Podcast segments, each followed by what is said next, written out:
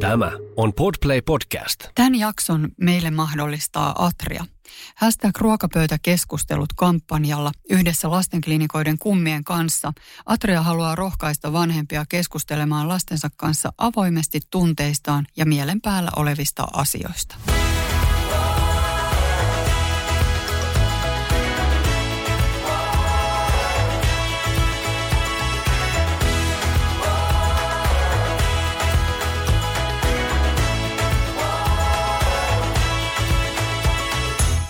My B&B Live podcastissa puhutaan tänään lasten ja nuorten ja ennen kaikkea lapsiperheiden hyvinvoinnista. Me saadaan linjoille Kummit ryltä Niina Tuomennoksa. Sen jälkeen me päästään keskustelemaan tästä tärkeästä aiheesta lapsiperheiden hyvinvoinnista myöskin erityistason psyko- ja perheterapeutti Pia Penttalan kanssa. Eli tosi hyvää keskustelua on tulossa tästä aiheesta. Ihan mahtavaa. Okei, no nyt me saatiin lastenklinikoiden kummitärrystä Niina Tuomennoksa meidän linjoille. Kiitos Niina, että sä pääsit mukaan haastatteluun. Kiitos kutsusta, kiva olla täällä. Kiva. Hei, haluaisitko kertoa pikkasen taustoja? Eh, ihan, että miksi kummit on lähtenyt tukemaan lasten ja nuorten mielenterveyttä Suomessa? Ehkä jos vähän taustottaa, taustottaa laajemmin, niin jos mietitään viime vuosia, niin varmaan kaikki ollaan huomattu, että lasten, lasten ja nuorten mielenterveyden tai mielenterveydestä on paljon uutisoitu ja, ja tota, se on ollut aika isosti, mm. isosti nyt pinnalla ja, ja tosiaan lastenklinikoiden kummitkin tässä muutamia vuosia takaperin, niin, niin lähdettiin yhdessä sitten miettimään, että on sellainen tärkeä, tärkeä aihe, johon pitäisi, pitäisi pureutua ja, ja tällä hetkelläkin niin tälle avulle on aika kasvava tarve, tarve Suomessa. Ja, ja me aloitettiin silloin tämmöinen mielentilakampanja, mm tämän mielentilakampanjan tavoitteena on siis tukea tai, tai itse rahoittaa, rahoittaa ja mahdollistaa erilaisia tällaisia näyttöön perustuvia ö, lasten ja nuorten mielenterveyden hoito-ohjelmia, mitä sitten valtakunnallisesti jalkautetaan Suomessa. Että tällä hetkellä niin kuin arviolta Suomessa noin 20 tai jopa 20 prosentilla lapsista ja nuorista niin on, on jonkin, jonkinlainen mielenterveyden häiriö. Mm.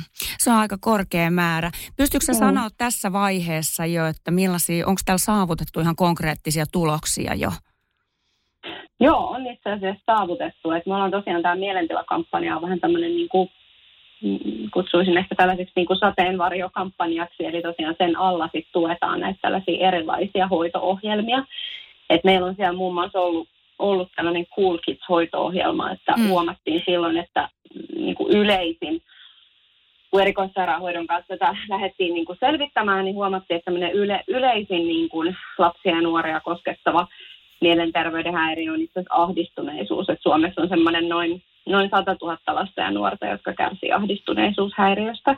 Et se voi olla ihan sellaista, että ei, ei halua aamulla lähteä kouluun tai, mm. tai on vaikeuksia vaikka kaverisuhteissa tai, tai muuta tällaista. Ja tota, se on tosi yleistä.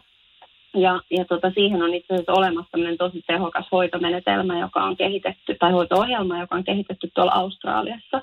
Mm. Ja me tuotiin se sitten yhdessä erikoissairaanhoidon kanssa tänne Suomeen, ja, ja tätä Cool Kids, cool Kids-hoitoa sitten on nyt, nyt sitten äh, jalkautettu valtakunnallisesti ja, ja, ja tota, koulutettu sit ammattilaisia.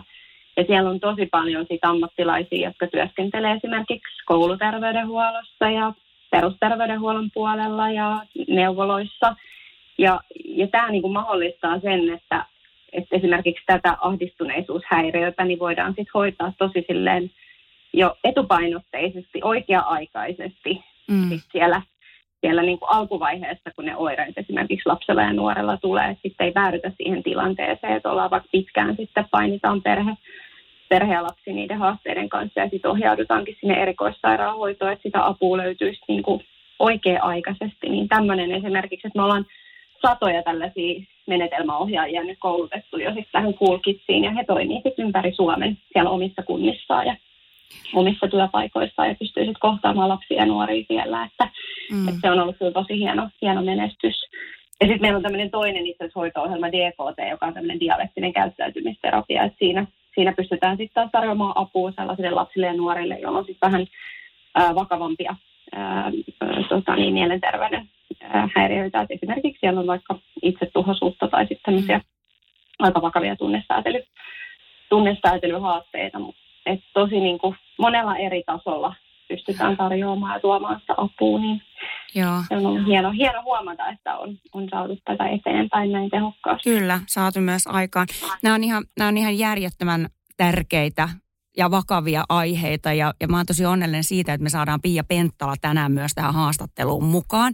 Eli me saadaan Supernani Suomi kertomaan nimenomaan vielä enemmän siitä esimerkiksi, mitä lapsiperheessä voidaan, miten voidaan ennaltaehkäistä ja mitä siellä voidaan tehdä ennen kuin ollaan noin vakavassa tilanteessa, mistä äsken mainitsit. Te olette kummit ja Atria lähtenyt tekemään yhteistyötä teemalla ruokapöytäkeskustelut.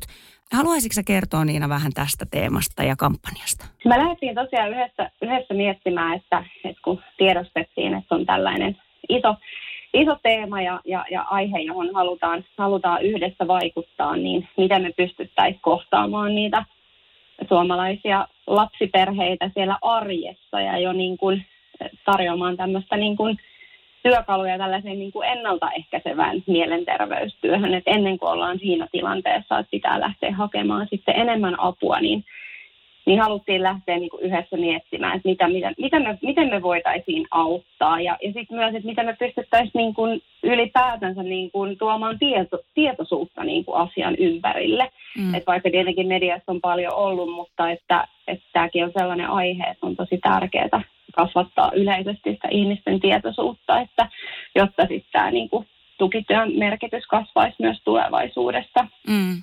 Ja, ja, ja Atria siinä mielessä tosi, tosi sopiva kumppani tähän, koska, koska yleensähän se kodissa se ruokapöytä, niin se on sellainen ehkä hektisen päivän jälkeen sellainen turvallinen ympäristö, jossa niitä asioita voi jakaa. Ja, ja, ja tietenkin niin kuin jokainen lapsi ja nuori tarvitsee sellaisen aikuisen, jolle pystyisi niin kuin pelkäämättä ja varauksesta kertoa niistä omista tuntemuksista. Ja se ruokapöytä toimii aika hyvänä, mm. hyvänä niin kuin ympäristönä sit siihen. Ja tota, me itse asiassa otettiin tähän mukaan tähän kampanjaan. Meillä on ollut tässä tota, HUSin ää, lastenpsykologeja, kenen kanssa me lähdettiin sitten tota, ää, miettimään, että millaisia ihan konkreettisia keskustelun avauksia ja vinkkejä me voitaisiin tuoda sinne suomalaisiin lapsiperheisiin. Ja loppupeleissä niin kuin aiheet ja, ja teemat on aika yksinkertaisia. Mm. ehkä haluttiin vaan niin kuin sanottaa ne sanottaa ne vähän niin kuin tällaiseen vinkkimuotoon ja vähän ehkä teemottaa, että mistä asioista lapsen kanssa voisi siellä ruokapöydässä puhua.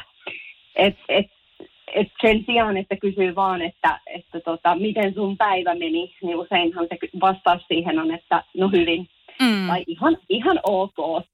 Mutta sitten mietittiinkin vähän sitä, että mit, miten saataisiin vähän enemmän irti ja saataisiin sitä keskustelua, keskustelua niin kuin vähän, vähän soljumaan. Et me ollaan niin kuin koostettu äh, nyt tässä niin kuin ruokapöytäkeskusteluskampanjassa, niin tämä on niin kuin ensisijaisesti suunnattu niin kuin alakouluikäisten lasten vanhemmille, mutta se on, ne on tosi hyvin sovellettavissa siis myös keskusteluihin myös niin kuin varttuneempien lasten kanssa. Että, et meillä on tosiaan tämmöinen ruokapöytäkeskustelusivusto, ähm, josta sitten löytyy näitä, näitä psykologien tekemiä ihan lista kysymyksiä, joita sitten voi siellä vanhempi, vanhempi sitten kysyä siellä siellä, vaikka siellä ruokapöydässä sitten lapselta. Mm, kyllä, ja nämä on itse asiassa täällä atria.fi-sivustolla, nämähän on tosi konkreettisia. Et, et mä kävin näitä läpi ja itsellä kun on kaksi lasta, niin huomaa, että kun itse on paljon kännykällä, lapset on paljon kännyköillä, niin se helposti jää siihen, että no moi, mites menee. Joo, ja mä luulen, että me välillä on ehkä tässä niin kuin heksisessä arjessa unohdetaan semmoinen aito läsnäolo, että me ollaan niillä päätelaitteilla ja, mm. ja katsotaan puhelimia ja,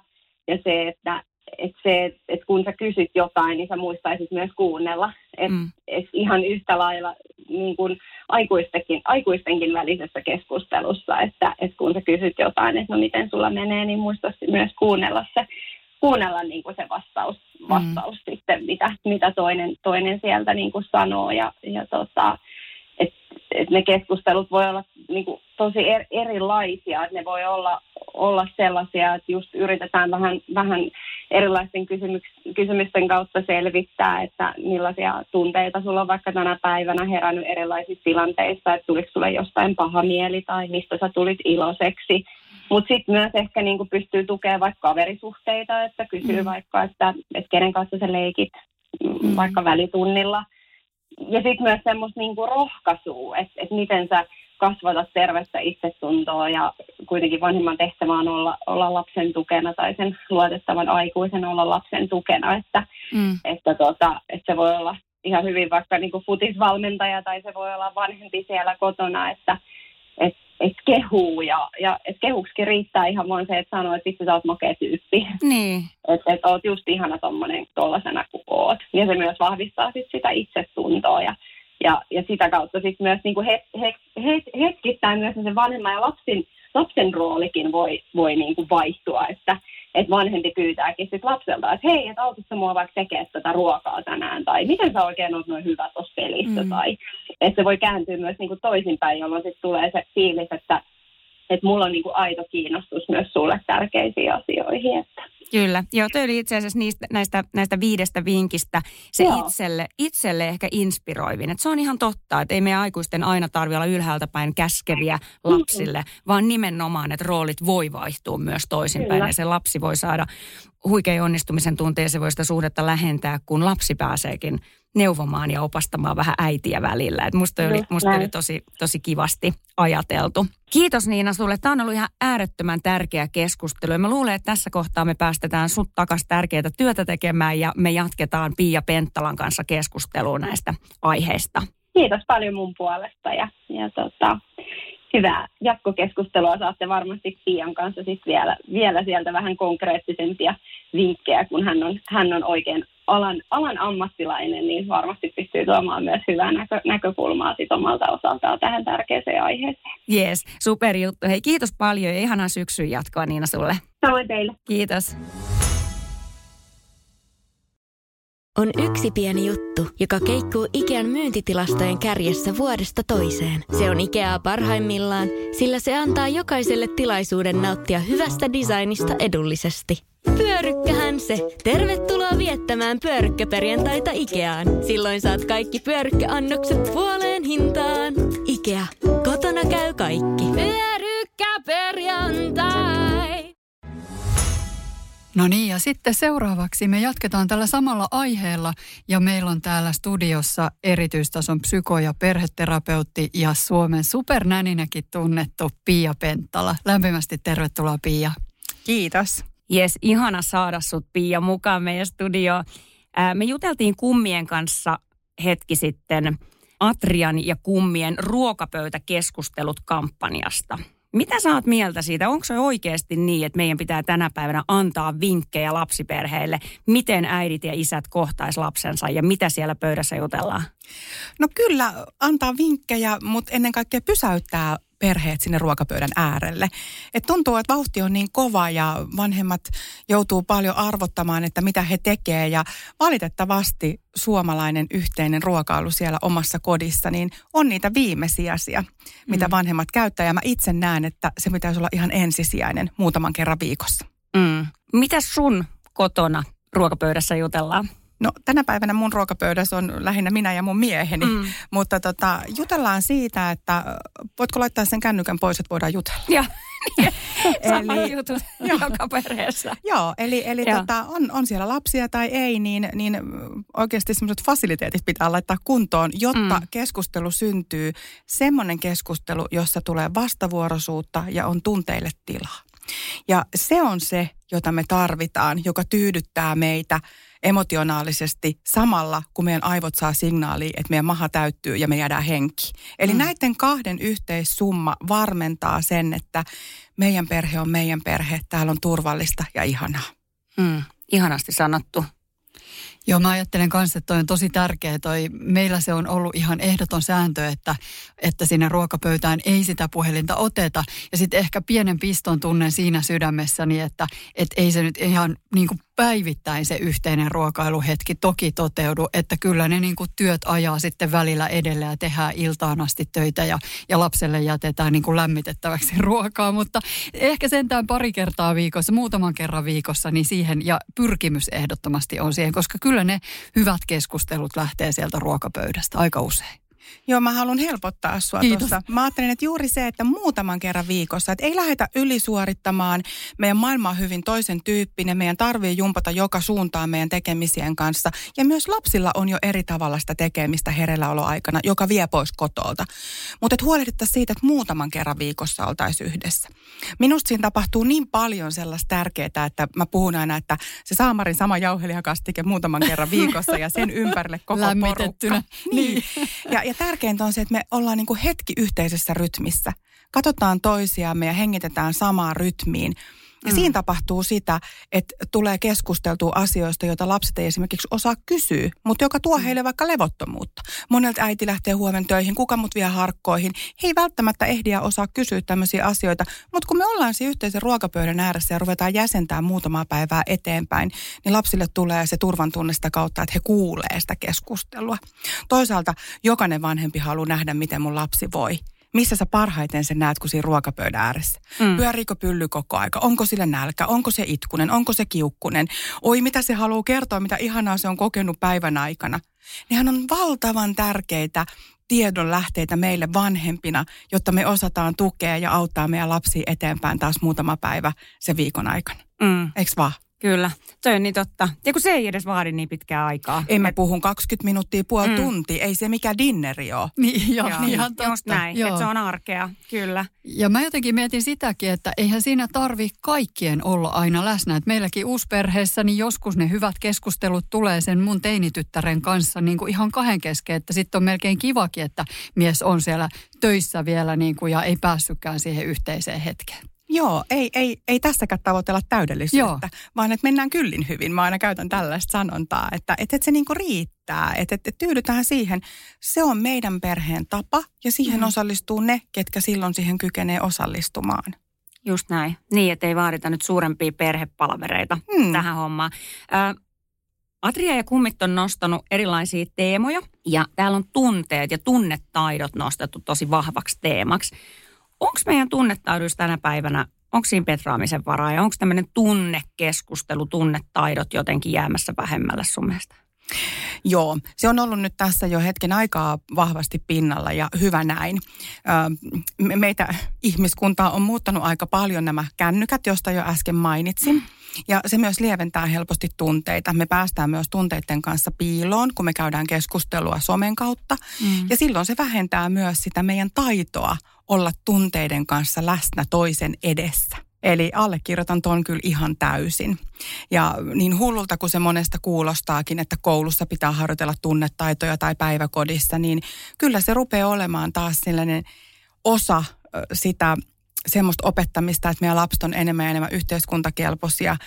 He pystyy ymmärtämään oman emotionaalisen puolensa ja sen empatian käytön. Mm. Ja sitähän me tarvitaan ihan joka päivä, joka ikinen ihminen, kun me liikutaan työpaikalla ja harrastuksissa ja ollaan vaikka siellä kotona suhteessa oman perheenjäsenten kanssa, niin meidän pitää osata käyttää tunnetaitoja. Mm. Kyllä. Toisena semmoisena tärkeänä teemana Atria ja lastenklinikoiden kummit ottaa sinne ruokapöytäkeskusteluun myöskin kaverisuhteet.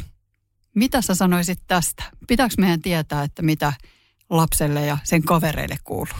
Ihan ehdottomasti. Meidän pitää tietää siitä meidän lapsesta kaikki. kaikki. Mm. niin, niin, niin sisäiset kuin ulkoisetkin asiat. Mm. Ja, ja jotenkin silleen mä ajattelen, että ei niin kuin raskaana taakkana repussa, vaan hirveän kivana asiana. Kyllä. Ja voiko olla kivempaa asiaa kuin se, että hei, mua kiinnostaa, että millaisia kavereita sulla on, tai millainen kaveri sulla on. Kysehän ei ole määrästä, vaan laadusta ja tunnettavuudesta.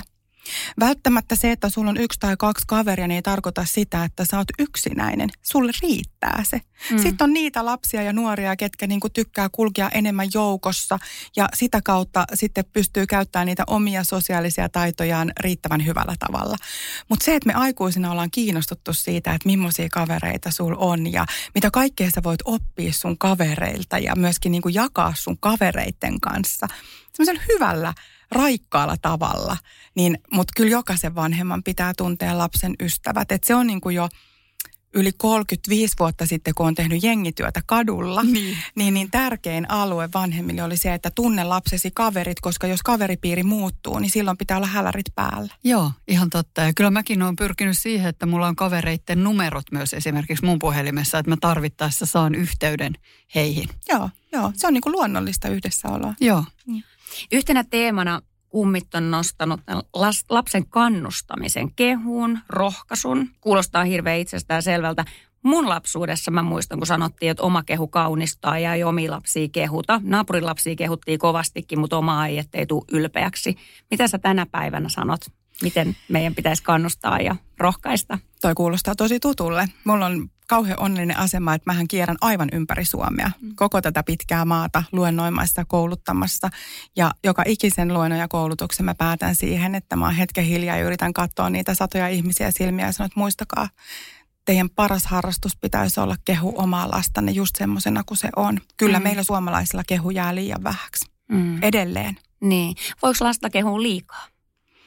En mä usko, että liikaa, mutta pitää kehua realistisesti. Niin, mm, totta. Et mä ajattelen niin silleen, että, että meillä on aina kaikissa, vaikka olisi ollut kuinka sählätty päivä ja tehty töllön töitä, niin kyllä siihen päivään mahtuu aina myös joku hyvä asia. Et voidaan antaa runtua ihan kovaakin välillä, kun on sen tarve. ja ajattelen itse, että pitääkin antaa. Mm. Mutta sitten voi myös kaapata jossain vaiheessa, että hei, tässä päivässä oli ihan hirveästi kaikkea, mutta tiedätkö mitä?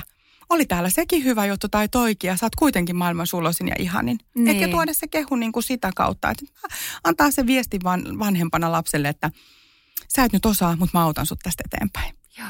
Sitten vielä yhtenä teemana Atria ja lastenklinikan kummit nostaa tämän Opeta minua teemaksi. Eli, eli niin kuin se, että ei, ei aina oltaskaan käskemässä sitä lasta ja ehkä itse opettamassa ja, ja kouluttamassa, kasvattamassa, vaan käännettäisikin ne roolit toisinpäin. Eli mitä mä voisin oppia mun lapselta?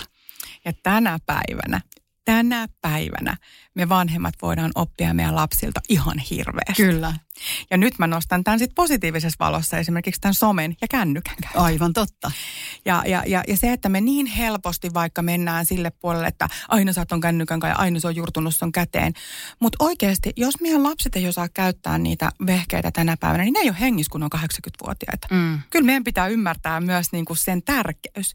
Ja toisaalta kuinka paljon se antaa meidän lapsille – sellaista, mitä me ei voida vielä tietääkään, niin, niin siinä meidän täytyy osata nostaa kädet pystyyn, että hei, vitsi toi on kiinnostavaa, mutta mä en osaa, voitko opettaa tai edes näyttää. Että se on yksi hyvä esimerkki Joo, tänä päivänä. ihan totta.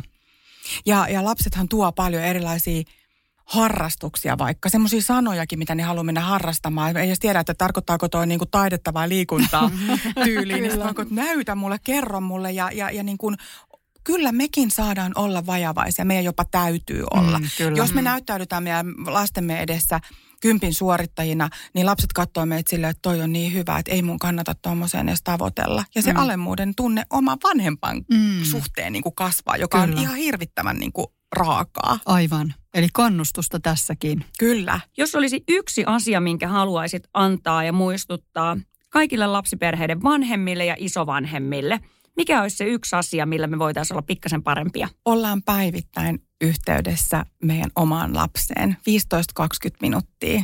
Kysytään, mitä hänelle kuuluu, kerrotaan muutama oma asia itsestään ja sanotaan se, että vitsi, että mä oon niin onnellinen kuin mulla on sut. Ihanaa. Kiitos Pia sun ajasta. Kiitos Pia.